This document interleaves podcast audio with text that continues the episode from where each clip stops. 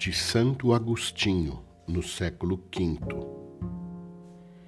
Esforcemo-nos, pois, irmãos, não apenas para sermos bons, mas ainda para convivermos bem com as outras pessoas.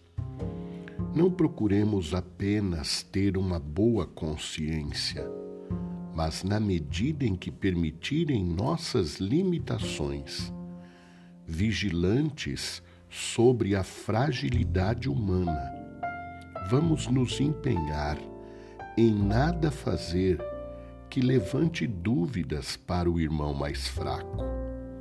Não aconteça que, comendo ervas boas e bebendo águas límpidas, espezinhemos as pastagens de Deus e as ovelhas mais fracas acabem comendo a erva pisada e bebam a água suja.